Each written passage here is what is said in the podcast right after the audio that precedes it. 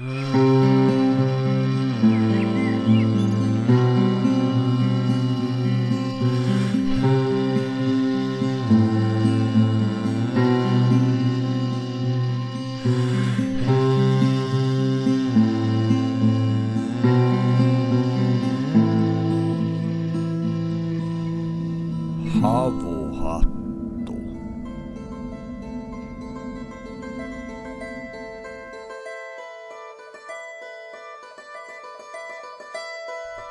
Tuonne mieleeni tekööpi. Sykkääpi syvän alaini. Tuolla korpi kuumottaapi. Salo siintääpi sininen. Kuuna paistaa kuusen oksat. Hopiana hongan oksat. Päivänä petäjän kerkät.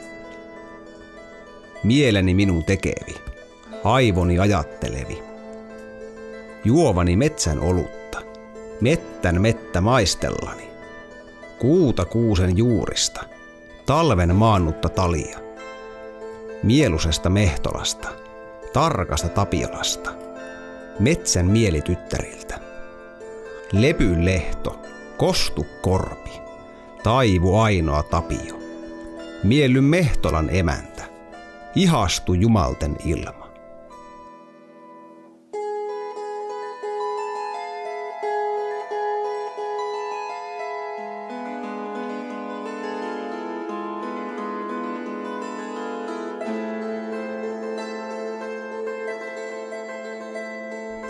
Havuhattu podcast.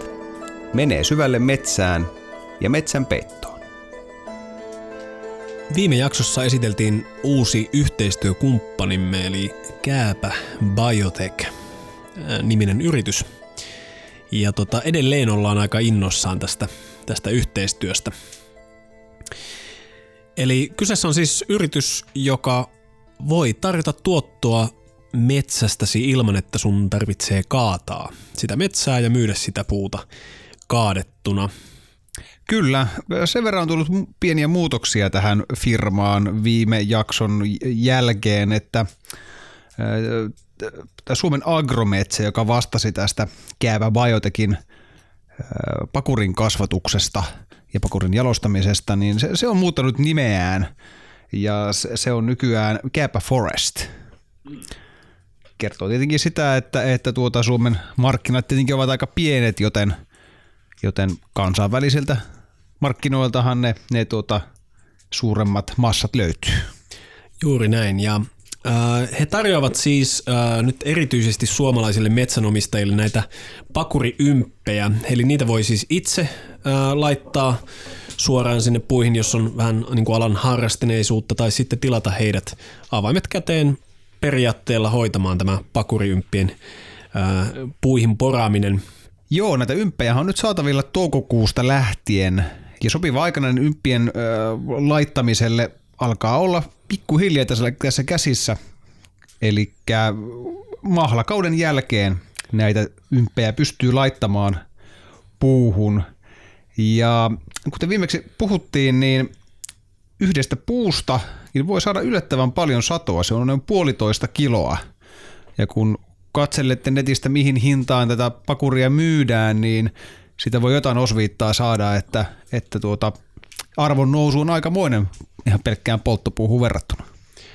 Juuri näin, ja, ja jos miettii tämmöistä 20 vuoden aikajännettä, niin samasta puusta voi saada jopa kolme satoa.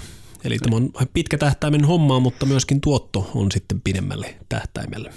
Niin noin 20 vuotta siinä menee siinä kolmen sadon kypsymisessä. Joo, ja millaisiin ympäristöihin näitä sitten voi ympätä, niin, niin koivussa läpimitan olisi hyvä olla rinnankorkeudeltaan vähintään 10 senttiä, eli, eli sellaisiin mielellään tämmöisiin ensiharvennettaviin puihin, puihin voidaan sitten laittaa näitä, näitä ymppejä. Kyllä, tai jos sulla on tämmöistä rääseikköä tai vähän huonompi kuntoista koivikkoa, niin sinnehän toki sitten voi ympätä jokaisen puun. Eli jos siis omistat metsää ja tällainen mahdollisuus kiinnostaa, niin suuntaa kaapaforest.fi osoitteeseen ja sieltä löytyy lisätiedot ja yhteydenottolomakkeet. Kääpä Voitekin kotisivuilta löytyy myös sitten öö, näitä valmiita tuotteita, tinktuuroja, mitä he tekevät, mutta puhutaan niistä vähän tarkemmin seuraavissa jaksoissa.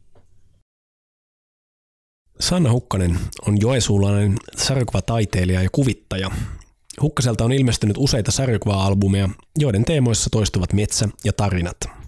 Hän on myös järjestänyt yhteisöllisiä sarjakuvatyöpajoja suomalais-ukrilaisille vähemmistöaktivisteille ympäri Venäjää, Virossa ja Norjassa. Inkeri Aula on niin ikään joensuulaislähtöinen kulttuuriantropologia ja runoilija. Aulan tieteellinen mielenkiinto kohdistuu kulttuurin ylipaikalliseen kulkeutumiseen ja yhdessä Hukkasen kanssa toteutettua metsänpeitto sarjakuvateosta varten hän sukelsi kalevalaisen runouden loitsoarkistoon sekä puihin ja metsään liittyvään maagiseen perinteeseen. Hukkasta ja Aulaa yhdistää kauan jaettu rakkaus vanhoihin puihin. Lämpimästi tervetuloa molemmille Vartiosaareen. Kiitoksia. Kiitos. Kiva olla täällä. Sininen hetki on täällä läsnä Vartiosaaressa nyt. Ähm, tässä äskettäin äh, istuttiin alas ja vaihdettiin kuulumisia ja tota, juteltiin vähän tästä paikasta, missä ollaan täällä, täällä Talbun äh, rantahuvilalla, jos nyt näin suureellisesti haluaa tätä tituleerata. Mitenkäs Sanna ja Inkeri, otteko ensimmäistä kertaa täällä Vartiosaaressa?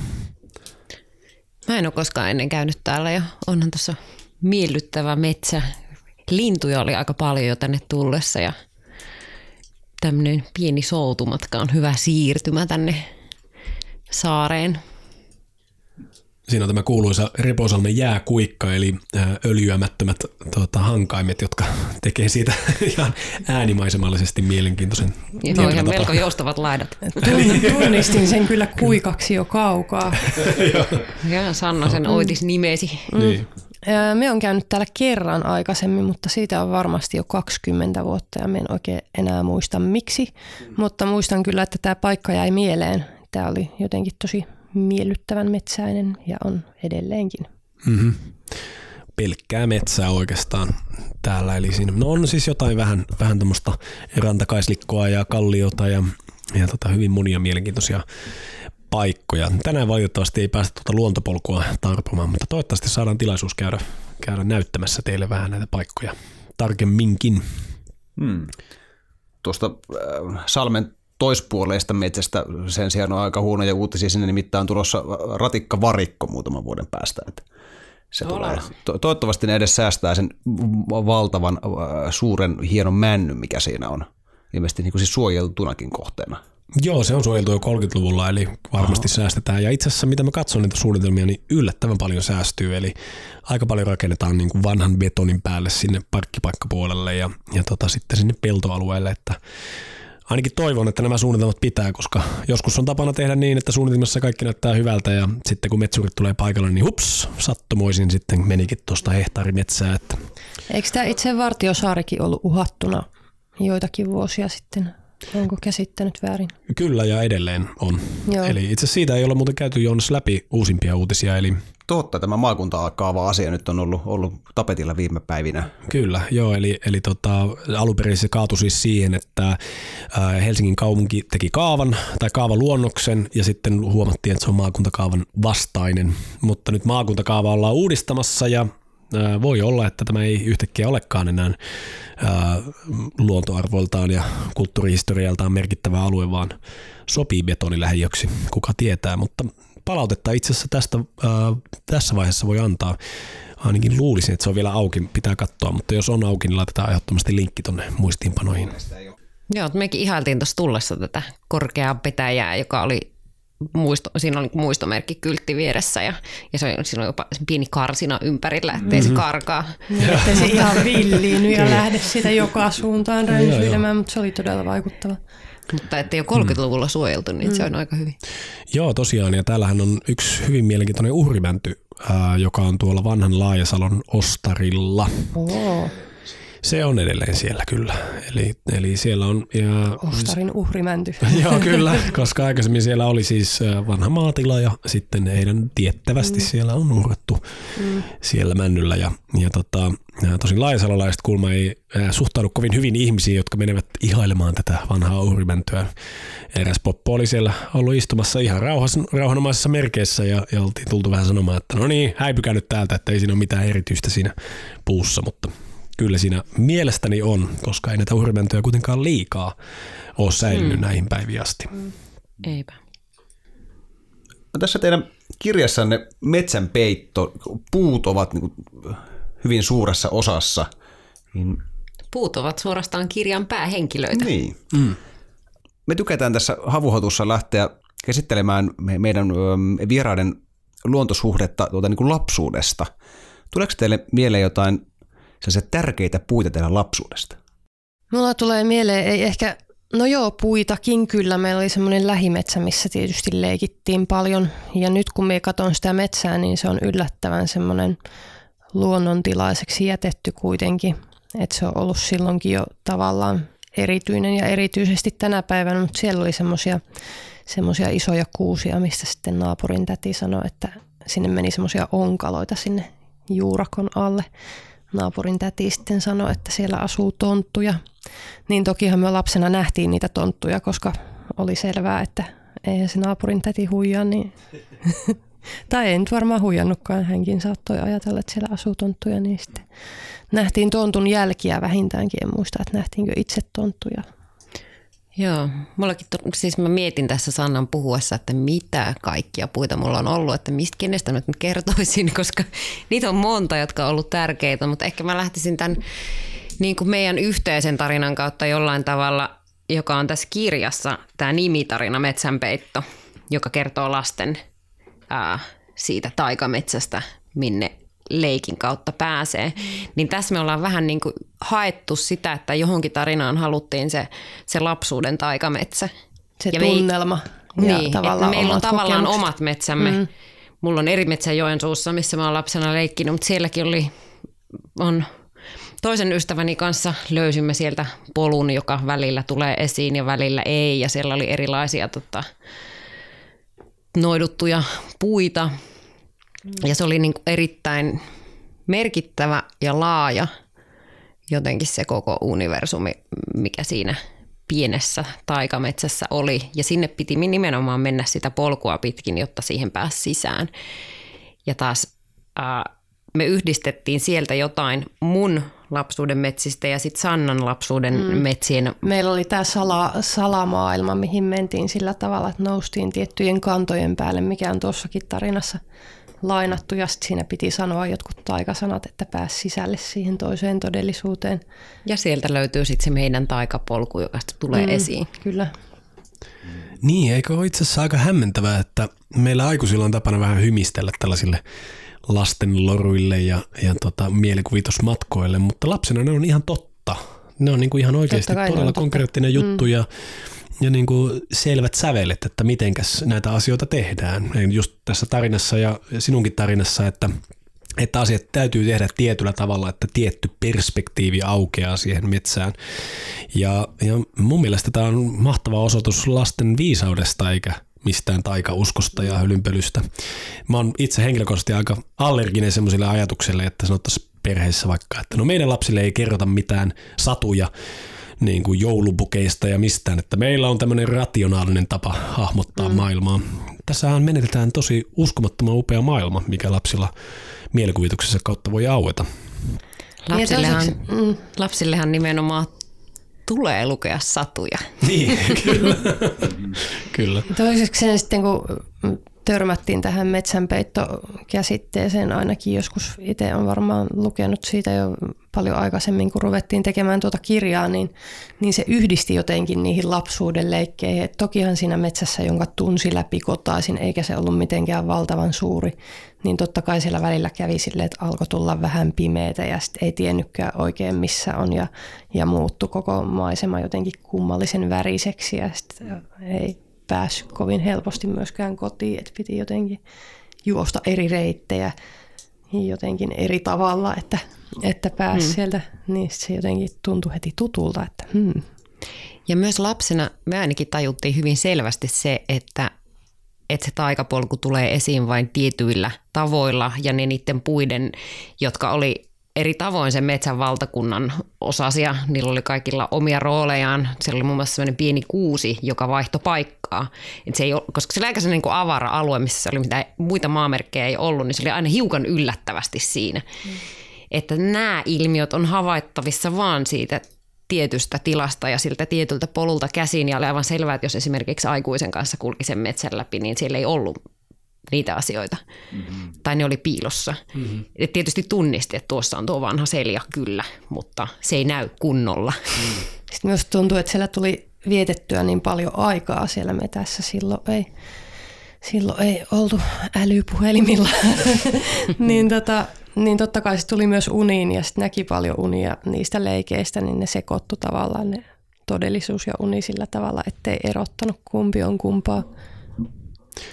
Niin ne vaikutukset varmaan onkin ollut silleen, ei hirveän analyyttisiä ylipäänsä, eli, eli sikäli se on niin semmoista oikein ykkösluokan materiaalia sinne unimaailmaan, missä sitten pystyy käsittelemään sitä, mitä on päiväaikana lapsena kokenut.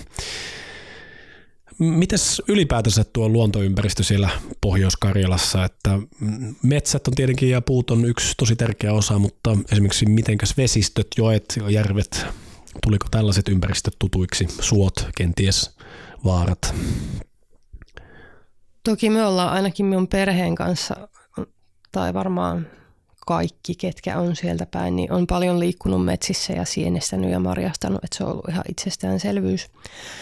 Mutta hyvin vähän sieltä nykyään löytyy semmoista luonnontilaista metsää. Metsäähän on, mutta se on semmoista puupeltoa, että semmoisiin paikkoihin, missä oikeasti kokisi jotenkin sen metsän mahtavan läsnäolon, niin on aika vaikea päästä. Onneksi siinä on kuitenkin Joensuussakin edelleen jotain kaupunkimetsiä, jotka muuten ovat vaakalaudalla nyt. Että kaupungista kuitenkin aika helposti pääsee toistaiseksi vielä metsään.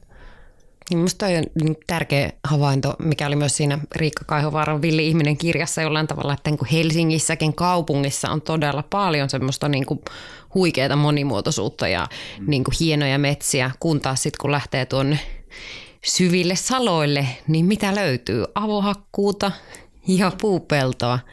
Et mullakin, mä oon sillä tavalla kaupunkilainen, että Joensuussa kasvanut, niin ehkä kuitenkin kaikkein tärkeimmäksi semmoisessa metsä- ja luontosuhteessa nousee nimenomaan ne puut. Et mulla oli, mä kerron vielä parista puusta, mulla oli yksi tämmöinen eräänlainen itkupaju, semmoinen vanha parta hopeapaju meidän kotipihassa, joka oli sellainen, minkä luokse mä lapsena hakeuduin huolineni ja istuin siellä puussa ja asiat asettu jotenkin mittasuhteeseen. Ja sitten taas vähän kauempana kaupungista meidän perhetuttujen luona, jossa mulla muuten ehkä oli hiukan tylsää, niin mä lähdin aina ulos ja sieltä sitten pellon takaa löytyi semmoinen pieni ojien välissä oleva pusikko, jonka keskeltä löytyi semmoinen tyhjästä alkava polku, joka vei aivan niin kuin upean petäjän luo. Ja koska ollaan täällä Vartiosaaren rauhassa, niin kerron tämän tarinan. Mä en ole kertonut tätä missään aiemmassa tilaisuudessa, mutta se oli semmoinen, niin kuin tiedätte, sellaiset oikein paksu oksaset ryhmymännyt, joka kasvoi siellä vähän niin kuin muiden puiden keskellä. Siinä oli paljon oksia jo alhaalta. Se oli aivan mahtava kiipeilypuu. Niin se oli taas sellainen, missä mä kävin niin kuin välillä kätkemässä jotain pikkuuhreja sinne juurelle ja uh, kävin siellä istumassa, mutta siihen liittyy aina semmoinen valoisa tunne, että silloin oli jotenkin niin kuin, silloin kuin ihana mennä tapaamaan vanhaa ystävää ja jotenkin niin kuin viihtyisää ja sinne meni vaan niin kuin mielikseen eikä huoliaan jakamaan. Oletteko te käynyt tapaamassa näitä teidän lapsuuden tärkeitä puita aikuisiellä? No näitä puita ei enää ole. Ja myöskin tämän taikametsän kanssa kävi niin, että onneksi siinä vaiheessa oltiin jo sen ikäisiä, että oltiin siirtymässä yläasteelle, niin kuin silloin sanottiin, niin siellä tehtiin tämmöinen metsän siistiminen. Eli kaikki tämmöinen epämääräinen aluskasvillisuus, seljät, pihlajat, pikkuvaahterat ja kuuset mm hakattiin niin, että se metsä kutistui hämmästyttävästi yhdeltä tämmöiseltä pururadan pätkältä näkee jo sinne toiselle puolelle sen metsän läpi, mm. että sieltä hävisi niin kuin todella paljon niitä täysin niin kuin elementaalisia osia sitä sen, sen niin kuin kuvitteellisen metsän dynamiikkaa ja sen näkymättömän maailman väkeä. Että tavallaan meillä oli sellaiset pitkälliset leikit, missä pimeyden voimat uhkas niitä puita jatkuvasti ja tavallaan ne sitten lopulta voitti. Mm. Niin tuo jännittävä ilmiö. Mä oon törmännyt muutamiinkin ihmisiä, jotka on sitä mieltä, että tämmöinen metsä, mikä on tämmöinen niin vanha ja monimuotoinen, mikä on niin kuin rönsyilevä ja ympäriinsä niin kuin hallittomasti, hallitsemattomasti leviävä, niin se on niin kuin pelottava metsä. Kun taas semmoinen niin kuin suorakylkinen ja pystypuinen talousmetsä, se, se, se, on taas se on selkeästi niin kuin ihminen on suunnitellut sen, mi- miten ne puut asetellaan ja, ja ne on niin kuin, lähes jopa niin kuin suuressa riveissä, niin mu- mulla on muutamakin ihminen kertonut, että tämmöinen, tämmöinen niin metsä on heidän mielestään niin esteettisesti niin kuin miellyttävämpi. Että se on niin semmoinen he- helposti hallittava, se näkee läpi kauas, että siellä on niin kuin miellyttävämpi kulkea tällaisessa metsässä.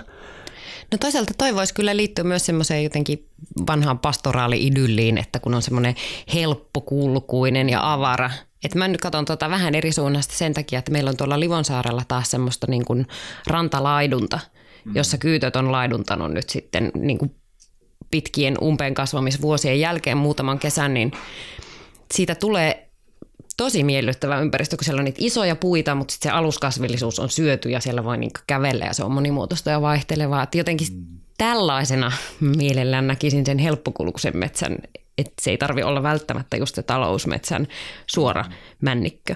Mutta sitten kaupungissa ja kaupunkisuunnittelussa varmaan ajatellaan, että ne, ne kaupungissa olevat metsät pitää olla sellaisia, mistä näkee läpi sen takia, että ne ovat sitten turvallisia, ei pelkästään sen takia, että ne puut ei hyökkää ihmisten kimppuun tiputtelemalla oksia, vaan myöskin ihmiset ei sitten hyökkää toistensa kimppuun siellä metsässä. Että ihmisille tulee turvaton olo, etenkin jos ne ei ole tottunut metsään, niin, niin siitä pitää nähdä läpi. Meilläkin on kaikki lähimetsät siitä, missä me nykyään asun, niin on raivattu sieltä suurin osa puista, mutta kaikki aluskasvollisuus ja semmoinen pajukko raivataan säännöllisesti pois, että olisi niin. hyvä näkyy. Tämä on erittäin tärkeä näkökulma tähän metsien hoitoon. Teema, johon tuntuu, että vähän niin kuin palataan jatkuvasti, on tämä, että mitenkä metsiä kannattaisi hoitaa niin, että ähm, ettei oltaisi ääripäässä missään suhteessa, koska selvähän on se, että kyllähän tänäänkin iltana me tätä puuta hyödynnetään, koska nämäkin puut, jotka tuolla takassa palavat, on jostain kaadettu. Ää, mutta metsä, jonka, jonka olen ottanut esiin aika usein, on, on tuota, tämä Evon kotisten metsä, jossa on niin harvinainen esimerkki siitä, että mitä tapahtuu, kun noin 200 tai 150 vuotta jätetään metsä hoitamatta.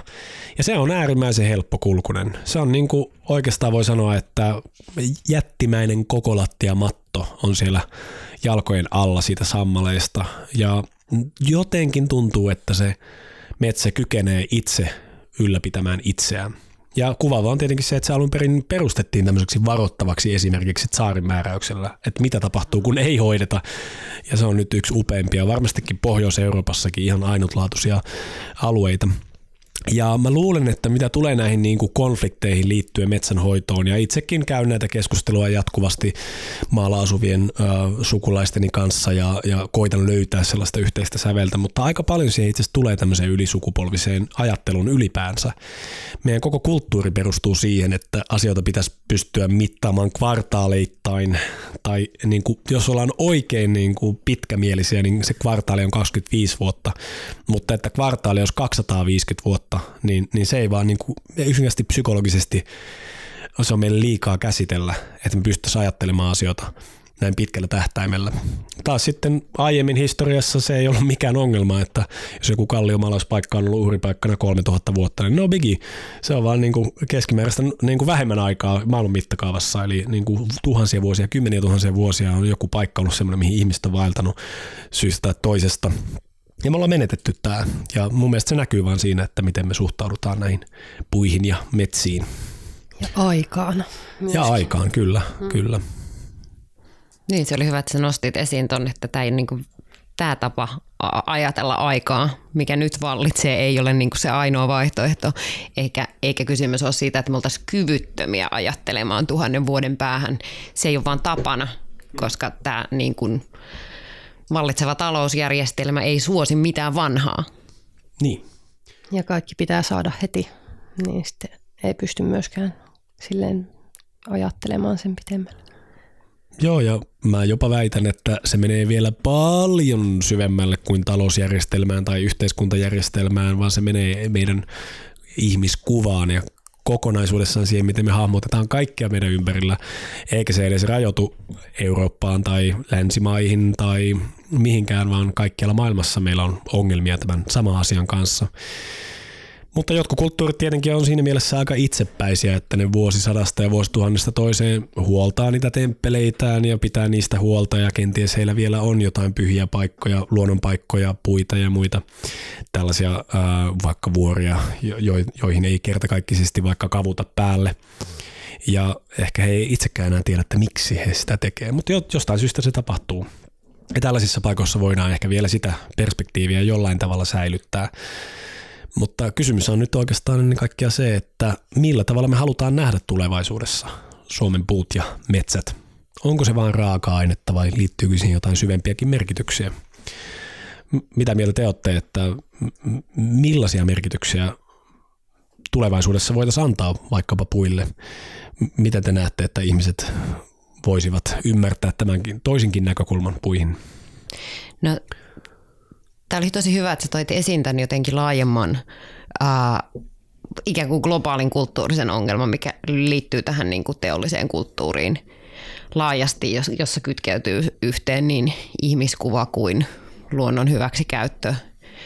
Ää, mutta mä tykkään itse tästä biosin, biosajatushautomon termistä ekologinen jälleenrakennus, että se on meillä nyt edessä ja se on se, tai meneillään, koska ilmastonmuutos on jo täällä, ekologiset kriisit on jo niin kuin pitkään olleet käynnissä, niin se vaatii jotenkin semmoista niin kuin kokonaisvaltaista perspektiivin muutosta ja niin kuin hahmotustavan muutosta ja suhtautumistavan muutosta todella moniin asioihin, mutta äh, tämmöinen niin kuin kulttuurinen yhtenäisyys tämmöisessä ikään kuin äh, lyhytnäköisessä luonnon resurssien hyväksikäytössä on myös jonkunnäköinen perspektiiviharha.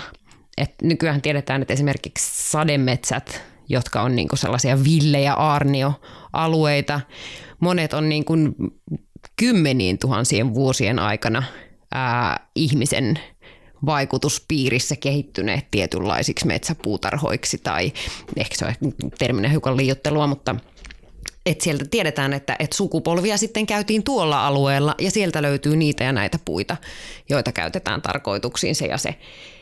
Niin jollain tavalla tämmöinen paikallinen elämänperintö tai tapa olla sen luonnon ympäristön kanssa, niin jotain niin kuin jälkiä ja, ja vihjeitä ja elementtejä siitä on kuitenkin löydettävissä.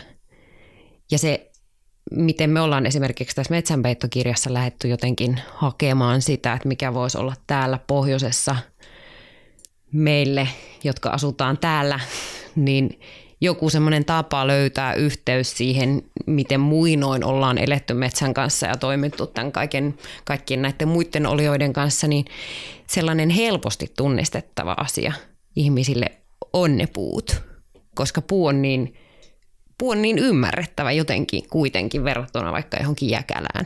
että et puu on semmoinen niin tunnistettava, se on jotenkin ihmisen mittakaavassa semmoinen, jonka kanssa voi kommunikoida. Mä ajattelin, että se on sellainen, minkä kaikki jotenkin voi helposti tajuta, että aha, joo, että muunkin ympäristössä näitä puita ja mitkä on niitä tärkeitä puita ja miten niihin liittyy ja mitä ne on ne tarinat. Niin sen takia ne puut on mun mielestä jotenkin jonkunlaisessa avainasemassa siihen, että lähdetään hakemaan sitä semmoista terveempää suhdetta. Tämä on myöskin semmoinen juttu, mistä tuntuu, että, että ihmisten on ehkä vaikea puhua ja on ollut jotenkin kiellettyä puhua semmoista suhteesta puihin sen takia, että siihen metsään on suhtauduttu sen metsätalouden näkökulmasta. Että heti jos puhut jostain erityisestä puusta, niin sinua pidetään jotenkin hörhönä. Se varmaan tämä pakana leima on myös, myös tota, ainakin niin. menneenä vuosikymmeninä ollut, ollut Kyllä, mutta sitten tämän kirjan kanssa, kun me kierrettiin tuolla Pohjois-Karjalassakin maakuntia tämän kirjan näyttelyn kanssa, niin huomattiin, että, että kun meillä on tämmöinen tuotos, minkä itse olemme tehneet omasta sydämestämme, niin ihmistä on helpompi tulla kertomaan meille omia tarinoitaan. Tosi paljon tuli semmoisia semmoisia ihmisiä, jotka tuli vähän niin kuin varovasti ensin, että pst, meillä olisi tämmöinen juttu, että Niin, voisinko en ole ikinä kertonut Ja sitten kyllähän minullakin on tätä talousmetsää, että älkää nyt ajatelko minusta mitään, että minä olisin joku puunhalaaja, mutta sitten minulla on kyllä myöskin semmoinen erityinen paikka tuolla, mistä minä en kerro kellekään, että näitä tuli yllättävän paljon. Jotenkin tuntuu, että ihmisillä on tarve päästä kertomaan niitä. Tuleeko mieleen jotain, jotain tuota tarinaa, mitä, mitä sieltä voisi vois nostaa esiin puihin liittyen? Muistatko Ilomantsista jonkun? No Ilomantsissa oli kyllä montakin hyvää, mutta mun ehkä täytyy kertoa siitä yhdestä tyypistä, joka, tota, joka, meillä oli siis siihen aikaan Ilomantsissa tämä tilaisuus, kun kerättiin nimiä tähän kansalaisaloitteeseen avohakkuiden kieltämiseksi valtion metsissä. Ja meillä oli myös niitä aloitteita siellä allekirjoitettavana ja sitten tämmöinen paikallinen kaveri tuli meille vähän niin kuin sillä paheksumaan sitä, että mitä te vouhkaatte tuosta metsien suojelusta. Ja minä ainakin niin arvostan metsätaloutta ja avohakkaan aina metsäni kun voin. Ja semmoinen niin mahtava uho päällä siitä, että kyllä aina avohakkaan kaikki metsät, mitä suinkin irti lähtee. Mutta kyllä minä metsään mennessäni aina ensin teen uhrin ukolle. Siinä vaiheessa meiltä tietysti vähän leuotti pahti. Sitten se, myöskin, sit se myöskin allekirjoitti sen aloitteen sitten lopulta, kun se huomasi, että se koski vain valtion metsiä. Niin, että se ei hänen rajoita hänen omaa toimintaansa millään tavalla. Niin, mutta tämä, mä ymmärrän tätä, tätä tuota, herraa, oletan, että hän oli siis herra, Kyllä, joka kyllä. Tuota, tuli, tuli sinne, sanoitteko te aikaisemmin, että se oli mies, no kuitenkin. Äh, koska siis äh, aika paljonhan tämä tiivistyy myöskin siihen, että monet ihmiset haluavat erottaa politiikan ja henkilökohtaisen metsäsuhteensa toisistaan. Ja, ja voin kuvitella, että hänelle esimerkiksi on erittäin niin kuin allergiaa aiheuttava ajatus, että valtio vaikkapa lainsäädännöllä määrittäisi, mitä hän omalla omaisuudellaan tekee. Mm. Kyllä siinä oli ihan sellaista klassista periferian vapautta, että Niin, tänne ei kyllä, tule vai- Helsingin herrat määräilemään. Juuri näin, juuri näin. Ja siinä on tavallaan mun mielestä tietynlainen pointti on myös siinä, että koska lait säädetään täällä Helsingissä ja voi olla, että monet ihmiset, jotka niitä lakeja säätää, tietää paljon paremmin, mitä Helsingin kaupungin osissa tapahtuu kuin vaikka Kittilässä. Ja sitten maaseudulla ajatellaan, että ne nyt ei vaan ymmärrä yhtään mistään mitään ja, ja sen takia pitää kategorisesti vastustaa niin kuin melkeinpä kaikkea, mitä siellä, siellä tehdään. Mutta mun mielestä tässä oli tosi niin kuin kaunis päätös tällä, tällä tarinalla. Ja minusta oli aivan niin kuin huikean ilahduttavaa näin kulttuuritutkijana.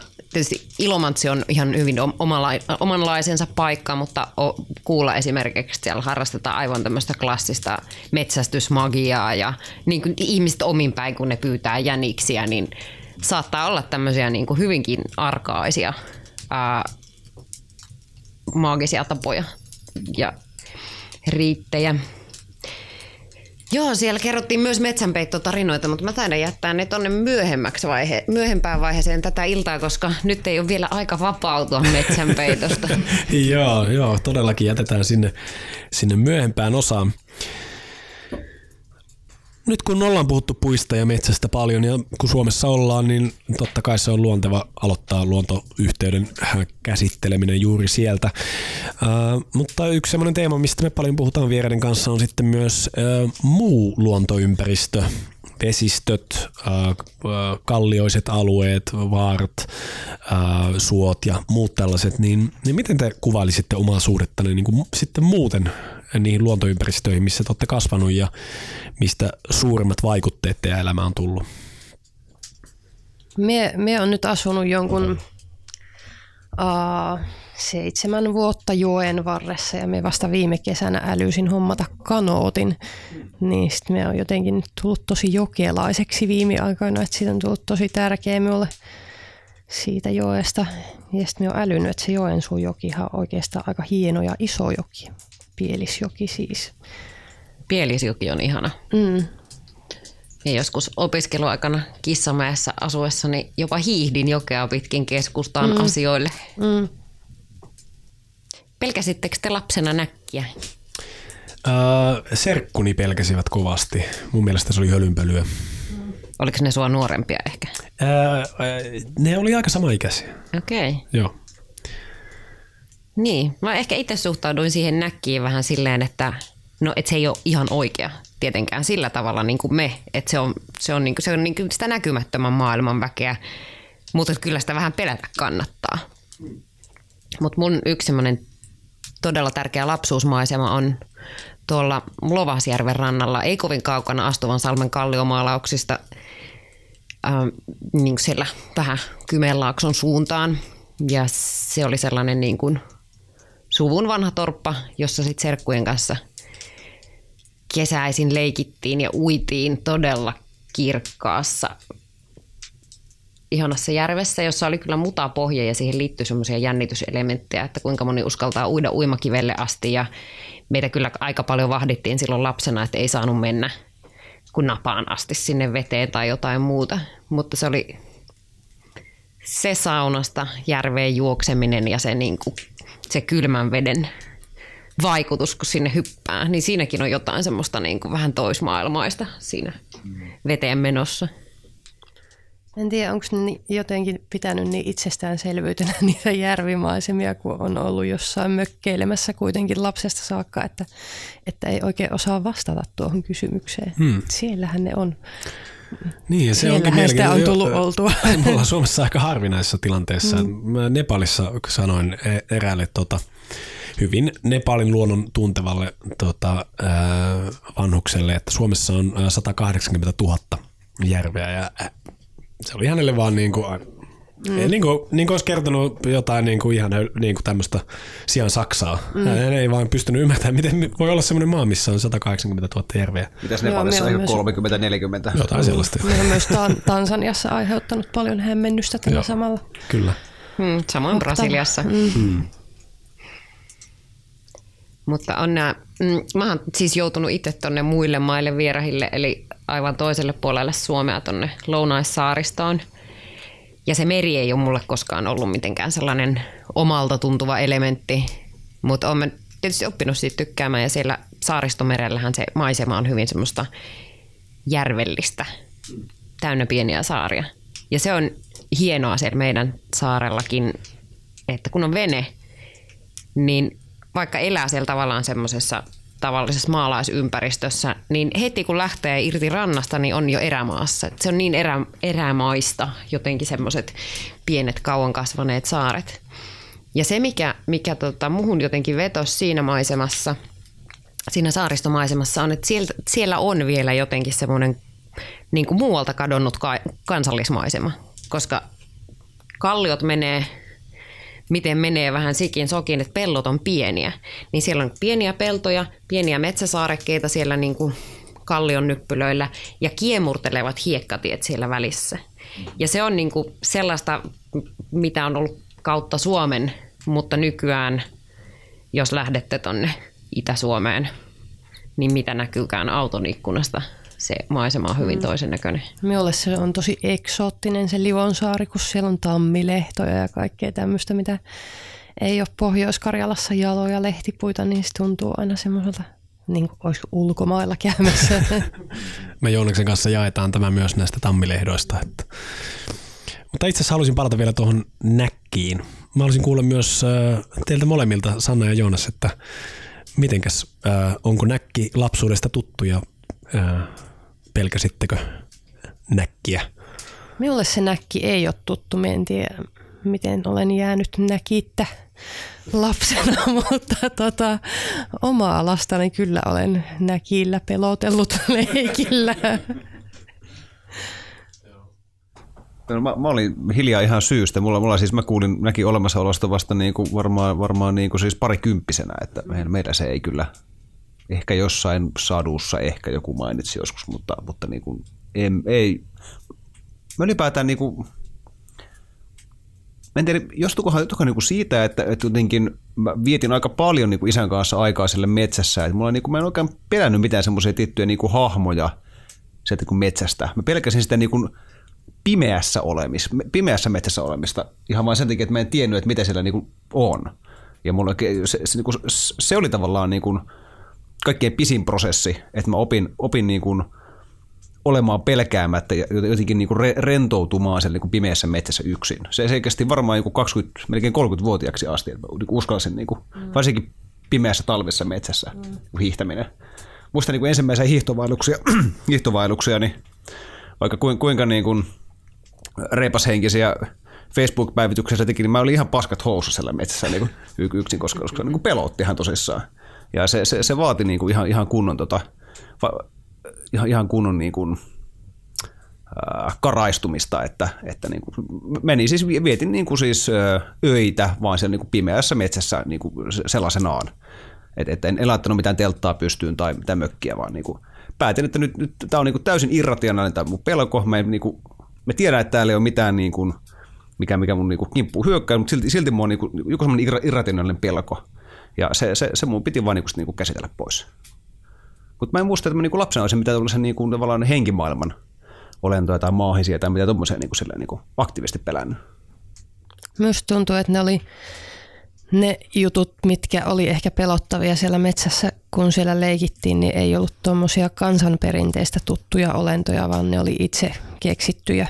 Ne oli omasta mielikuvituksesta ja siitä leikistä tulleita, että siellä oli joku noita, joka asui talossa, joka oli kuopan pohjalla aina välillä ja sitten välillä sitä taloa ei ollut ja just, just tämmöisiä, että ne, ne oli niitä oman leikin tuotoksia, mitä pelättiin. Mutta pimeä metsähän jännittää kyllä minua ainakin vieläkin, että on siinä jotain semmoista, ettei näe mitä siellä on, niin toki se on jännittävä. Mä haluan vielä, että päästään tähän, tämä näkkiaihe mm. saadaan käsiteltyä. Niin, nyt tulee monta pöydältä. aihetta kerrallaan niin, päällekkäin. Niin, mulle luettiin lapsena Mulle luettiin lapsena paljon satuja ja itsekin luin paljon satuja, niin on tavallaan vaikea sanoa, että mitkä asiat oli niin leikeistä ja mitkä saduista ja mihin niin usko. Tai tavallaan, että se näkkihän oli niin saman tason olento kuin joulupukki, että, että nyt leikitään kaikki yhdessä, että me uskotaan tähän juttuun ja se on niin se se on niinku se ilo ja hauskuus mm. siinä koko hommassa. Jos ei uskoisi, niin mitä hauskaa siinä on. niin, niin, kyllä. Täytyy vähän uskoa. Ja musta tuntuu, että se näkkikin, että se ei ehkä ollut niinkään siellä järvessä, vaan se oli siinä vanhassa kaivossa se näkki, mistä lapsia oikeasti varoteltiin, että sinne ei kannataisi mennä kovin lähelle, kun se voi tulla sieltä. Ja se oli niin kuin aivan, aivan viisasta pelätä sitä näkkiä siinä kohtaa. Samalla tavalla kuin muutenkin kyllä vaikutuksen tämä sun pimeän metsän ää, istuminen, koska tota, onhan sitä aivan eri asia täällä Ruuhka-Suomessa mennä metsään, jos on pimeitä ja siellä voi olla vaikka joku peura mm, verrattuna siihen, että sä hiihdät Lapissa talvisaikaan, mm. jolloin niin kuin on ihan todellinen vaara eksyä ja mm. sitten tulee kylmä ja tulee nälkä. Ja mm. Ne on niin kuin sillä tavalla semmoisten ihan perusasioiden tai ihminen voi olla siellä metässä myös. No se onkin niin. pelottavaa. niin. Mutta mun mielestä päästiinkin tässä hyvin kiinnostavalla tavalla pelkoihin ylipäätänsä, mitä liittyy rakentamattomaan ympäristöön. Mä en tiedä, kuinka moni ihminen ylipäätänsä pelkää rakennettua ympäristöä, että, niin kuin talossa ole niin kuin taloja, niiden sisällä olemista. Ehkä sellaisiakin ihmisiä on, mutta, mutta varmasti kaikkia ihmisiä yhdistää sekä lapsuudessa että aikuisuudessa koettu pelko metsässä tai, tai sitten tosiaan suolla tai, tai soutaessa järvellä tai meressä tai, tai muuta. Musta, musta vähän tuntuu, että osa, niin kuin, jos, jos niin kuin keskustelet maalla asuvien ihmisten kanssa vaikka Helsingistä, niin luulen, että osa siitä vihasta, mitä niin kuin Helsinki ja helsinkiläiset saa osakseen, niin ehkä osattaa johtuu siitä niin kuin pelosta. Mm. Ne on käyneet siellä ja niin kuin ihmisiä vaan niin kuin menee ja ratikat mm. kulkee, niin oikein tiedä, miten siellä pitäisi käyttäytyä ja kaikki näyttää jotenkin niin kuin eri, erilaiselta ja niin fiiniltä ja hienolta. Mä luulen, että se on niin kuin osittain niin kuin siis pelo, pelosta johtuvaa. Totta joo, itse asiassa mä en osannut ottaa tuota huomioon, mutta ihan varmasti kyse on myöskin siitä. Se on se tuntematon. Tuntematon ympäristö, tai niin kuin sä sanoit, että siellä pimeässä metsässä ei tiedä mitä se on, mitä siellä on. Yleensä ne on niitä omia varjoja, mitkä tulee niin kuin sun omasta mielestä, mutta taas itse kun asun tuolla metsän reunassa, mun lapset on kasvanut siihen niin kuin metsäläiselämään siellä, niin mun tyttären esimerkiksi tuossa tullessaan teini-ikään tai vähän ennen, niin otti tavaksi käy pitkillä lenkeillä metsässä koiran kanssa. Yleensä menee tunti pari en, ennen kuin kannattaa ruveta edes odottelemaan. Ja mulla kesti varmaan vuoden ennen kuin mulle selvisi, että hän ei koskaan käytä lamppua. Ja meillähän tuolla niin kuin Livonsaarella noin puolet vuodesta kaikki kulkee otsalappu päässä, koska siellä on kerta kaikkiaan mutaista, harmaata ja pimeää tämän ikuisen marraskuun vuoden aikana. Ja sitten mä vähän ihmettelin sitä, että et eikö se niinku tarvi valoa, että näet mihin meet. Sanoin, että enhän mä voi pitää lamppua, kun sit mä en näe mitään. Se on ihan totta. Mm. Kyllä. Ja sitten on paljon niin kuin turvallisempi olo jotenkin. En mä muista, että sanoiko hän näin, mutta näin mä itse taas ajattelen, että musta niin kuin pimeä metsä on hirveän turvallinen, koska siellä on niin kuin itse suojassa eikä tunni helposti nähdyksi. Mm. Kun taas sitten semmoinen niin kuin valaistu reitti korostaa jotenkin niitä varjoja, koska sit sä oot itse sokaistunut taas siitä keinovalosta. Kyllä, se pimeys sen valokeilan ulkopuolella on paljon totaalisempaa, kun, kun taas sitten sun niin kuitenkin metsässä on aina edes vähän jonkun verran valoa, että sä näet niin kuin paljon kauemmas. Onko sä Otto koskaan pelännyt pimeätä? Ää, en. en, en kyllä ole. Yksi semmoinen, mu- muistan niin kuin lähinnä se, että, että ehkä semmoinen ihan käänteentekevä hetki oli, että olisinko mä ollut ehkä 5-6-vuotias ja olin pimeässä huoneessani nukkumassa ja, ja tota, menossa nukkumaan. Ja, ja tota, sitten mä katsoin tuolia, jossa on mun vaatteet. Ja mä en ollut osannut huomata, että siinä on ne mun vaatteet siinä tuolella ja se näytti semmoiselta niin kuin hirviöltä. Klassinen. Klassinen, ja mä oon, mä oon lukenut tämän nimittäin myöskin varhaispsykologian teoksista, ja, ja siis niin kuin se tapahtui minulle silloin. Ja, ja tota, mä kävin semmoisen rationaalisen prosessin siinä, että ne on vaan mun vaatteet. Ei se mitään, jos mä laitan valot päälle, niin mä näen, että ne mun vaatteet, ja siis ei siinä ole mitään pelättävää. Ja se auttoi, joo. Ja ei, ei siinä ollut sitten lopulta mitään pelättävää. Mutta siinä on ollut ihan semmoinen niin kuin ehdollist, mä olen ehdollistunut pimeään metsään, koska olin partiossa ää, monta vuotta. Ja muistan erityisen lämpimästi tai kylmästi ää, yhden ää, talvireissun tuolla, ää, se oli Kainuussa jossa, olisiko ollut Paltamossa päin. Ei ehkä niin kaukana, mutta kuitenkin semmoinen isompi leiri. Ja siellä oltiin lipuryöstöä. Eli käytännössä meitä oli satakunta partiolaista, jaettiin kahteen leiriin ja sitten piti varastaa se toisen lippu. Ja, ja siellä oli hurjia poikia, joilla oli kirveet mukana. Saatte kirveestä. Ja tietenkin se oli vaan semmoista poikien puhetta, mutta mutta tota, me oltiin sitten yhden, yhden kaverin kanssa siellä todella pimeässä metsässä. Siis niin pimeä, okei oli siellä tähtitaivas, mutta mutta se tunne, että nyt me ollaan oikeasti keskellä metsää ja vielä oltiin ehitty tarpossilla lumessa ja lumi oli siis tietenkin niin kuin Kainuun lumet voitte kuvitella, että tonne jonnekin reiteen asti ja oltiin tarvottu siellä ja jossain vaiheessa suljettiin lamputkin ja oltiin, että vau, wow, että me ollaan oikeasti aivan keskellä pimeyttä niin kuin kahdestaan. Ja se, että me käsiteltiin siinä sitä, niin se oli mun mielestä semmoinen yksi niin kuin terapeuttinen asia mulle. Että mä en myöskään käytä ole ihan pakko. Ja se ei ollut mulle mikään päätös, vaan se on niin tullut itse asiassa lu- luontaisesti. Et se on jännä esimerkiksi Joonas sun kanssa, kun vaikka täällä ollaan puuhailtu, niin mä oon huomannut, että miten järkevää olisi, jos olisi niin kuin otsalampu, että se helpottaisi asioita paljon.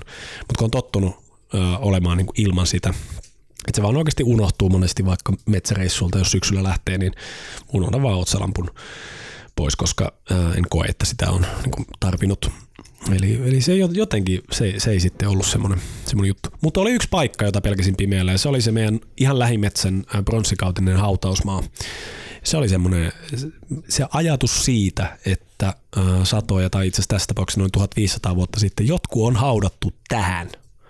Vaikka tietenkin arkeologit on kaivannut ne haudat auki, mutta siis sitä en tiennyt silloin. Se on vielä pahempaa, että en kaivannut. Niin, nimenomaan, että onko henki jäänyt, jäänyt sinne. Niin se oli semmoinen paikka, että sitä mä pelkäsin pimeällä. Et päiväsaikaan sinne oli ihan mukava mennä, mutta sitten jos pimeällä meni, niin se oli vähän sellainen, että okei, mä tuntuu itse asiassa vähän semmoinen, että niin, metsän peitto ehkä semmoinen ää, tietynlainen, niin kuin, että se, se työntää vastaan.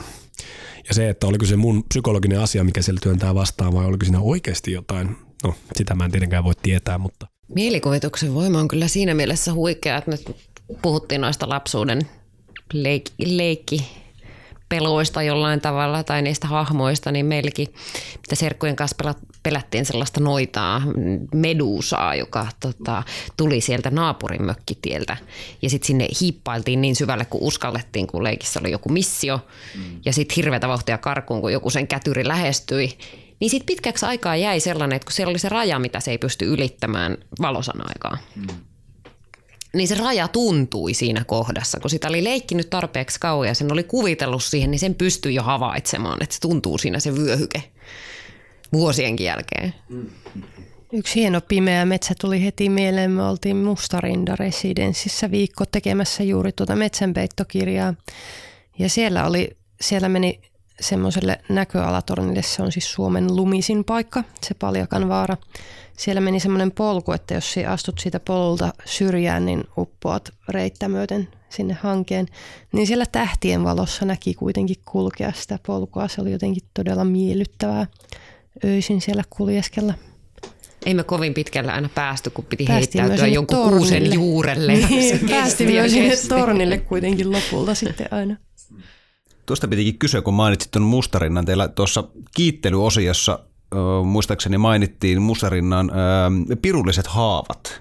Joo, siellä on semmoisia haapoja, joissa on ollut niin paljon lunta aina latvuksissa, että ne on katkennut ja sitten kasvanut semmoisiksi todella käppyräisiksi. Sitten ne näyttää semmoisilta niin noitamaisilta hahmoilta, joilla on semmoiset kourat.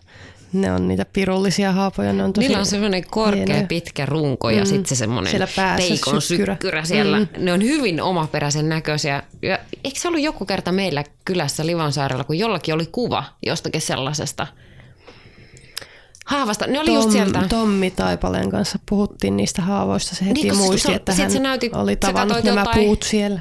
valokuvaa, että hei, mm. näähän on tuttuja. Mm. Ne on hyvin tunnistettavia. Mm. No tässä vaiheessa nauhoitusta me ollaan päästy mielestäni hyvin ainutlaatuisen ja kiinnostavan teeman äärelle, eli, eli meidän omiin pelkoihin ja sitten siihen suhteeseen, mikä, mikä meillä on vaikkapa pimeään metsään tai johonkin muuhun ikään kuin vähän luotaan ää, työntävään ää, luontoympäristöön. Mutta ennen kuin mennään tuonne jakson löylyosion puolelle, niin mä haluaisin vielä puhua tuosta teidän metsänpeittokirjasta. Ja, ja te olette tosiaan tuntenut pitkään, ilmeisesti ihan lapsuudesta asti. Teini-iästä itse asiassa me joo. tavattiin. Joo. tavattiin 14-vuotiaana Joensuun torin lavalla. Siellä oli tosi Se oli, se oli merkittävä kohtaaminen. Joo, mutta äh, näin aiku siellä olette päätynyt tekemään hiukan ehkä eri asioita, eli, eli Sanna, sä oot, sä oot taiteilija ja, ja sitten Inkeri, oot tuolla taas tutkija. tutkija tieteen, tieteen puolella, mutta, mutta päätätte kuitenkin lyödä, lyödä sitten äh, voimanne yhteen äh, tehdäksenne tämän kirjan, niin, niin mistä se oikein kumpus? No mulla yksi keskeinen syy itse asiassa oli se, että kun ei ollut niin hirveästi käyntiä Joensuuhun mulla siinä vaiheessa. Ja sitten meillä oli taas joku semmoinen hauska iltama, missä naurettiin itsemme tärviölle. Ja sitten mä ajattelin, että olisipa niinku hauska viettää jotenkin enemmän aikaa yhdessä. Niin sitten meidän pitäisi tehdä joku yhteinen prokkis, koska ei niinku muuten huvikseen ehdi vaan aina tapailla ja junailla läpi maan. Ja mulla oli itselläni sellainen projekti, joka on nyt edelleen jonkunlaisena tämmöisenä pöytälaatikkoprojektina, että mä haluaisin kirjoittaa noista afrobrasilialaisen henkimytologian entiteeteistä. Ne on hirveän kiinnostavia, niissä on jotenkin semmoinen niin kuin afrikkalaiset jumalat ja kaikki Brasilian yhteiskunnan marginaalin hahmot. Ne on niin kuin huikeita ää, mytologioita jotenkin, jota meillä ei tunneta ollenkaan, mutta siinäkin mulla oli jotain yhteistyökumppaneita, mutta se jotenkin niin kuin, se jäi jumiin johonkin. Se ei edennyt se homma.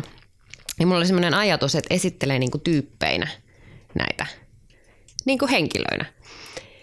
Ja tota, sitten rupesi tuntumaan, että joku tässä nyt on, että oikeastaan nyt pitäisi niin kuin katsoa vähän tänne omaan kieliympäristöön ja niin kuin jotenkin tähän pohjoiseen kulttuuriin ja tehdä siitä. Ja sitten kun mä mietin, että mitä mä Sannan kanssa haluaisin tehdä, että Sanna on ihan mielettömän hyvä piirtämään puita. Että mä haluaisin, että Sanna piirtäisi puita. Ja miten tämä nyt liittyy tähän mun henkimytologiaan. ja tota, vähän tästä menee kyllä krediittiä myös puolisolleni Villelle, joka, joka sanoi, että, että puut voisi olla, tai niin kuin, että, se voi, että ne voisi olla jotain henkilöitä. Ja sitten mä ajattelin, että ne puut, ja se hahmottui aika lailla, että joo, tehdään tämmöinen tietokirja puista. Sanna piirtää ne puut ja sitten kerrotaan, että minkälaisia maagisia perinteitä ja muuta niihin liittyy. Ja sitten mä soitan Sannalle ja Sanna on silleen, että hei, voitaisiko tavata, kun mulla on semmoinen idea, tehdä sellainen kirja. Mulla taas oli siis juuri valmistunut edellinen kirja. Ja sitten me olin miettinyt, että me haluaisin tehdä jotain metsiin liittyvää, jotain mytologiaan liittyvää, myöskin semmoista pitempää tarinaa sarjakuvana. Ja tietysti siinä oli myöskin tämmöinen, mikä nyt on ollut tämän kirjan motiivi pitkälti muutenkin meillä molemmilla tämmöinen huoli metsiemme tilasta.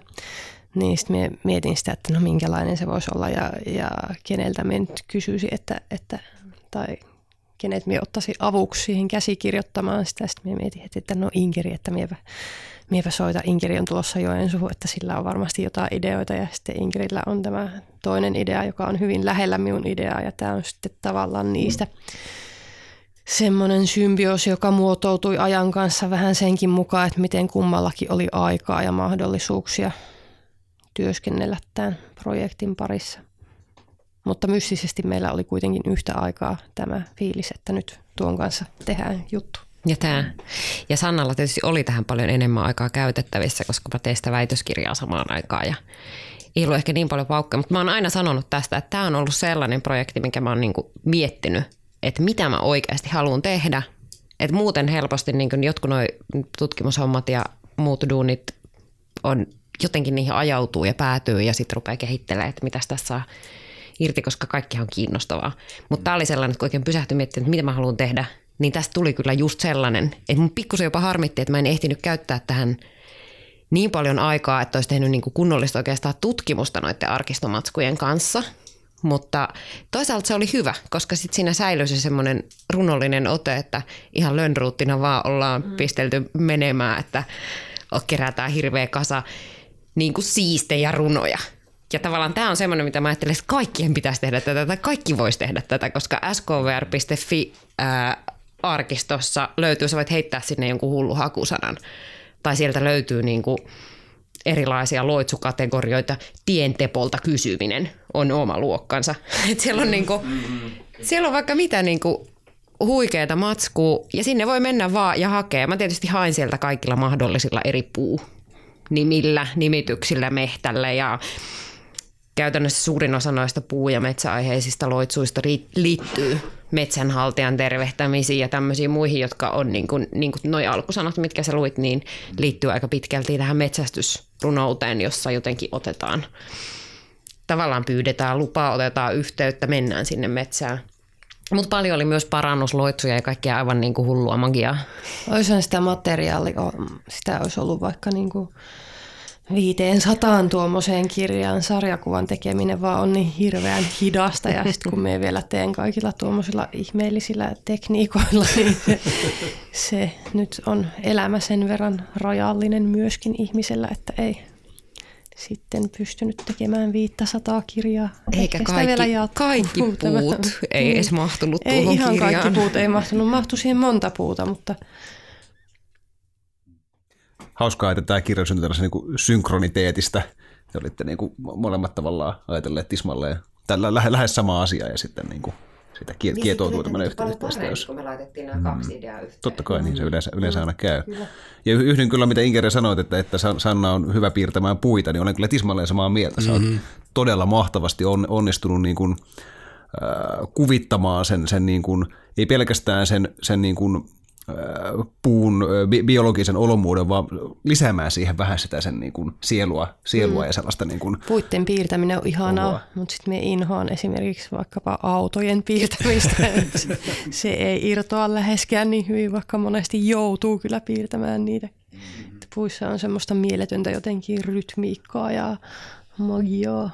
Mä myös miellytty tätä kirjaa lukiessa se, se seikka, että tämä on varmaan ensimmäinen kirja – koskaan, minkä on lukenut, mikä, mikä on näinkin paksu, mikä on lukenut, missä on ainoastaan pelkästään takakoodin ISBN-koodi on niin kuin, öö, tietokoneella tuttua painotekstiä, kaikki muu on tehty käsin. Kyllä. Siitä, siitä nostan kyllä niin kuin hattua teille. Että Tähän halusimme visuaalisesti todella upea. Joo, jossakin kirja-arviossa hän sanoi, että aivan upea fontti, aivan kuin se olisi käsin kirjoitettu. ei, ei, kun se oli, ei ollut, vaan se oli, että, että oli vähän hankala lukuinen se fontti, että Aa. olisi voinut valita jonkun toisen, se oli näin päin. no jossain muualla sitä oli kehuttu, joten sekoitin nämä kaksi asiaa. Ja joku myös hämmästeli, että aivan tuohen näköistä on tämä taustapaperi, se tuohi. No ennen kuin siirrytään tuonne löylyosion puolelle, niin kertokaa ihmeessä, että mistä tätä kirjaa voi saada ja mitä muuta kiinnostavaa teillä nyt on tässä päällä, mistä haluaisitte meidän kuulijoille kertoa? Kirjaa voi saada kirjakaupasta ja kustantajalta arktiselta banaanilta voi sitä tilata. Sitten tämä tuli nyt Karjalaksi viime marraskuussa. Sitä saa karjalan kielen seuralta. Minä olen itse erityisen ilahtunut tästä karjalankielisestä versiosta, kun minä olen vähän harrastanut sitä karjalaa ja, ja se on jotenkin tosi lähellä sydäntä. Niin ja monet noista kalevalaisista runoista on kuitenkin myös alun perin Kyllä, karjalaksi. nimenomaan. Siis tuossa suomenkielisessä versiossahan se viimeinen sarjakuva, mikä siinä on, on karjalaksi sen takia, että se on osittain Kalevalasta ja halusimme kunnioittaa Kalevalan alkuperäiskieltä tällä kielivalinnalla ja ajateltiin, että se on kuitenkin niin lähellä suomen kieltä, että sitä pystyy suomalainen yleisökin lukemaan. Se oli ainut, mitä ei käännetty siihen karjalankieliseen versioon. Ja sitten tämä on ilmestynyt venäjäksi viime vuonna myöskin. Sitä ei valitettavasti saa Suomesta muualta kuin Ruslania kirjakaupasta Helsingistä. Mutta sieltä saa. Sieltä ilmeisesti vielä kuitenkin saa. Se oli semmoinen pietarilainen sarjakuvakustantamo kuin Boom Kniga, joka on tosi hyvä kustantamo. Meillä oli viime pääsiäisen aikoihin Suomen Pietarin instituutissa julkaisutilaisuus. Sama, siellä oli Sannan Näyttelyn avajaiset. näyttelyn avajaiset ja ton äh, suomalais-ugrilaisten sarjakuvien hankkeen, elävä kielihankkeen semmoinen seminaari, jossa oli paljon sukukansojen edustajia, jotka oli osallistunut näihin sarjakuvatyöpajoihin. Se voit ehkä kertoa siitä kohta vähän lisää. Niin, mutta siellä tota, kävi tämä sama, mikä on käynyt myös Pohjois-Karjalassa ja muualla, missä ollaan pu- oltu puhumassa tuosta kirjasta, että ihmiset tuli kertomaan niitä mm. omia tarinoitaan. Siellä oli yksi sellainen vanha mies, joka jäi mulle mieleen, joka tota, sanoi, että hän ei ollut niinku muistanut tätä juttua ennen kuin nyt, kun katsoi näitä sarjakuvia, mutta että hänen karjalaissuvussaan oli, että kun, oliko se nyt sitten hänen isoisänsä, Joo, tämä oli aika vanha herra, että hänen isoisänsä oli lähtenyt sotaan, niin se sitoi pihakoivuun semmoisen nauhan. Tai oliko se sitten tämä äiti, joka sen sito. Mutta se nauha oli semmoinen, joka piti niinku siihen pihakoivuun yhteyden ja se jotenkin niinku suojeli sitä siellä rintamalla ja ehkä piti myös sen niinku kotiyhteyden päällä. Ja se oli jotenkin hirveän liikuttunut tämä vanhempi herra, että miten on oli voinut unohtaa tänne, kun näistä ei koskaan puhuta. Niin, kerro Sanna vielä ihmeessä tästä ö, uusimmasta projektista, joka, joka perustuu näihin ö, sarjakuvatyöpajoihin, mitä olet järjestänyt. Uh, siis tämä kirja, mikä vastikään ilmestyi, on, on semmoinen, mitä me on ollut toimittamassa ystäväni Anna Voronkovan kanssa, joka on Moskovasta suomen kielen kääntäjä. Ja me ollaan Annan kanssa kierretty ympäri Venäjää ja Eestissä ja Norjan ja Suomen Lapissa pitämässä sarjakuvatyöpajoja kieli aktivisteille. Se aktivisti on ehkä vähän huono sana, kaikki ei koe sitä sellaiseksi, että, että se koskisi heitä tavallaan tai kuvaisi heitä. Mutta tota, ihmisille, jotka puhuu äidinkielinään uhanalaisia kieliä, ja siellä on ollut mukana toimittajia ja opettajia ja kulttuurialan työntekijöitä ja sitten ihan semmoisia mummoja kylistä, jotka vielä puhuu kieltä hyvin. Opiskelijoita, jotka opiskelee uudellaan, uudestaan tavallaan sitä unohdettua äidinkieltä. Monenlaisia ihmisiä, jopa parit samaanit on ollut siellä työpajoissa. Niin tämä kirja, joka ilmestyi, se on tällainen kuin Fugrix-sarjakuvia suomalais-ugrilaisesta maailmasta. Siinä on näiden ää, äidinkielisten ihmisten piirtämiä sarjakuvia heidän oma, omilla kielillään. Tässä on 12 eri kielellä sarjakuvia suomen ja englannin kielellisine käännöksineen. Ja tämä on ollut ihan hirveän kiinnostavaa. Siellä on tullut monenlaisia tarinoita, myöskin jotain puihin liittyviä tarinoita sitten vastaan. Monet näistä tarinoista kertoo, kertoo niiden kielialueiden historiasta ja erityisesti niin kuin neuvostoajan sortohistoriaa käsittelee osa näistä ja myöskin perinteitä ja mytologiaa. Osa sitten semmoisia tavallaan nykypäivän haasteita, kuinka kieli selviää, selviää tässä päivässä teknologian tahallaan sovelluksia, mitä voi käyttää kielen selviämisen edistämiseksi, niin siellä on monenlaisia aiheita. Ja tota, no yksi esimerkiksi oli komissa semmoinen, me en mitenkään korostanut tätä omaa metsäsarjakuvataustaani, mutta siellä tuli useampikin semmoinen sarjakuva, jotka käsitteli puita siinä työpajassa. Siellä oli yksi semmoinen, missä oli perhe muutti uuteen paikkaan, sitten se isä istutti koivun. Sitten siinä kului aikaa ja joku tuntematon henkilö kulki sitä talo ohi ja kysyi siltä perheen äidiltä, että että onko, teidän, onko teillä perheessä viisi tytärtä. Ja se äiti siinä ihmetteli, että mistä tiesit. No kun koivussa on viisi semmoista niin kuin isoa pääoksaa, että tästä näin sen. Ja sitten siinä oli se koivu ja ne viisi tytärtä alla. Että se, oli, se oli tosi tarina hänen suvustaan. Sitten oli toinen semmoista kuolleesta kylästä, mikä minulla jäi jotenkin mieleen, että sieltä oli kaikki muuttanut pois, paitsi se yksi mummo, joka oli sen tekijän äiti, joka myöskin oli jotenkin niin kuin pakotettu muuttamaan kaupunkiin, mutta sitten se aina palasi sinne kylään jakamaan huolensa semmoisen vanhan sembramännyn kanssa, joka oli ollut siellä ikimuistoisista ajoista. Tuommoisia kaikkea juttuja siellä tuli aina välillä. Ja tietysti aika monet näistä Venäjällä elävistä suomalaisukrilaisista kansoista on säilyttänyt, ainakin osittain säilyttänyt muinaisuskonsa tähän päivään ilman, että se on koskaan katkennut. Niin tuota, niillä oli paljon semmoisia sarjakuvia siitä luontosuhteesta ja siitä, miten pitää, vaikka jos menee sieneen, niin pitää kysyä metsän hengiltä lupa jos meet ottamaan polttopuuta, niin pitää kysyä metsän hengiltä lupaa, että tämmöistä niin kunnioitussuhdetta he avasivat niissä sarjakuvissaan. Samalla arvostelivat minua siitä, että sijoit sieltä Suomesta ja teillä ei enää niin kuin ole mitään yhteyttä juuriinne, että meilläpä on, katso. Mm. Ouch. En oli jotenkin tosi ylpeitä siitä, mm. että he olivat säilyttäneet. Ja syytäkin on olla. Kyllä. Sitä mitä selasin tuota tuossa ennen lähetystä, niin siitä kyllä paistoi tosi paljon se, että he on saaneet selvästi oman äänensä jotenkin. Että sarjakuvien tekniikka vaihtelee ja, ja tyyli vaihtelee, mutta, mutta se niin kuin mikä paistaa läpi on sieltä heidän oma ääni. Mm. Ja, ja he on selvästi saaneet siihen sarjakuvaan sen, mitä haluavat kertoa. Neljän ruutuun siihen yhteen strippiin saaneet sen, mm. sen mitä, mitä selvästikin ovat juuri sen yhden yksittäisen mm. asian. Sitten se on ollut myöskin jännää suuri osa näistä pajoista on ollut Venäjällä. Niin Venäjällä usein ajatellaan, erityisesti vanhempi sukupolvi ajattelee, että sarjakuva on jotain semmoista länsimaista hapatusta kapitalistista propagandaa, että siis Venäjällä ei esimerkiksi ole sanomalehdissä sarjakuvastrippejä mm. ollenkaan, että se on sillä tavalla aika vieras media.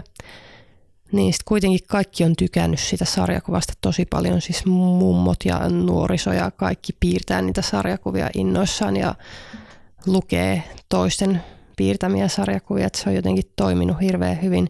Se on tosi tietysti nopea oppia piirtämään sarjakuvaa, vaikka et koskaan olisi piirtänyt. Ja, ja siinä on kaikkia muitakin hyviä puolia, kuten esimerkiksi, että, että voi mennä keskelle metsää pitämään sarjakuvatyöpajan ja siihen ei tarvitse muuta kuin kynän ja paperia. Että ei tarvitse mitään kallista ja teknologista juttua tuntuu riittävän tämän pöydän ääressä, joten nyt täytyy väkisin vetää veitsellä raja tähän. Saanko Sieltä vielä, vielä huidataan toista päästä pöytää, jos nyt kuitenkin, ole, ole hyvä. Mä haluaisin vielä vastata tuohon, kun Otto kysyi sitä, että mitä, mitä me nyt tehdään, muita niin, projekteja. Aivan, niin kun mä oon siis päätoimisesti tutkijana tällä hetkellä semmoisessa hankkeessa, jossa tarkastellaan aistiympäristöjen muutosta 50-luvulta tähän päivään kolmessa eri eurooppalaisessa kaupungissa. Ja tota, Suomessa se kaupunki on Turku ja mä oon siellä tehnyt kenttätöitä niin, että me tehdään eräänlaisia niin aistielämäkertoja ja semmoisia kävelyhaastatteluja semmoisten vanhempien ihmisten kanssa yli 70 jotka on kasvanut aikuisiksi ennen tätä digitaalista teknologiaa ja sitten nuorten, jotka taas on niin kuin elänyt aina internet-ajan keskellä. Ja tota, se, sit yritetään jotenkin vähän niin kuin selvittää sitä, että miten se ympäristön aistiminen on muuttunut ja miten se kaikki kännykällä oleminen ja muu vaikuttaa siihen. Niin kiinnostavaa on ollut huomata, että nämä nuoret, myös paitsi Turussa, niin myös esimerkiksi Sloveniassa, Ljubljanassa usein haluaa viedä meidät jonnekin luontoon. Merenrannalle, joenrannoille, kaupunkimetsiin. Ja sitten ne on niinku niitä, niiden tärkeitä reittejä jotenkin, mihin mennään. Et nyt mä alan just seuraavaksi kirjoittaa siitä, että miten tämä toimii näillä nuorilla, että miten ne itse miten ne aistii sitä ympäristöä ja onko sieltä löydettävissä jotain, mikä on muuttunut ja millä tavoin. Hmm. Kiinnostavaa. Ehkä voimme jatkaa tästä aiheesta hieman vielä, vielä eteenpäin tuon tauon jälkeen. Kerropa Otto, mitäs muuta meillä on luvassa tuolla löydyosion puolella?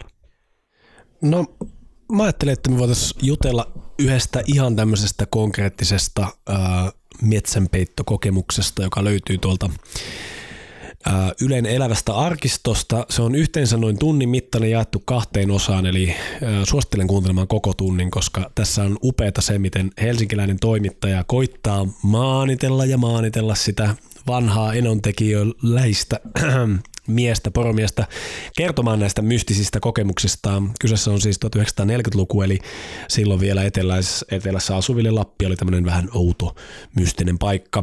Ja lopulta tämä Juhani Mattila kertoo sitten visitistään tänne Lapin valtanoiden valtakuntaan. Mutta sen lisäksi mä haluaisin ehkä hiukkasen syventää näitä tarinoita. Te toitte monta tosi mielenkiintoista tarinaa ja, ja mä haluaisin keskustella tarkemmin vielä siitä, että, että mitä ne tarinat oikeastaan haluaa kertoa.